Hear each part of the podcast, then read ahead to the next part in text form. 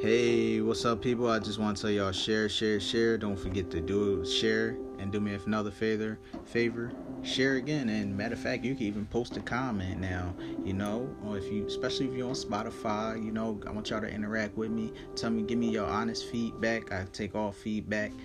Some feedback better than no feedback. Slow grind better than no grind, you know. So with that being said, you know, I'm going to talk about Rich Porter, and we're going to get into how he got murdered. Dag, man, it's crazy. He, he'd have he'd have been like, if he was still alive, he'd have been at least in what I believe like his fifties.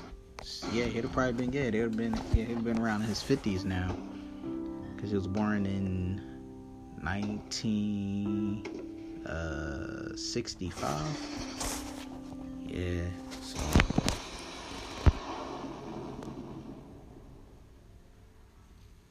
who killed Rich Porter? On January third, nineteen ninety, Rich Porter was shot and killed by his former partner, Alpo Martinez. Police found his body the following day, along with a large sum of cash in his pocket.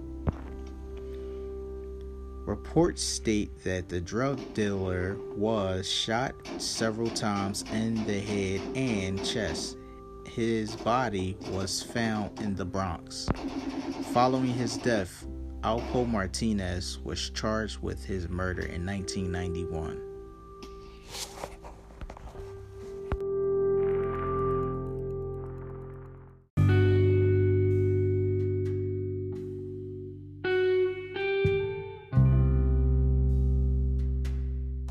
It's crazy, he got killed by his own man. It's like the ones closest to you do be the one that be the be the ones that do the most to you. Gotta watch your circle, man. Just gotta keep a tight circle and uh, stay prayed up. And I'll be and uh, I'll be back with more.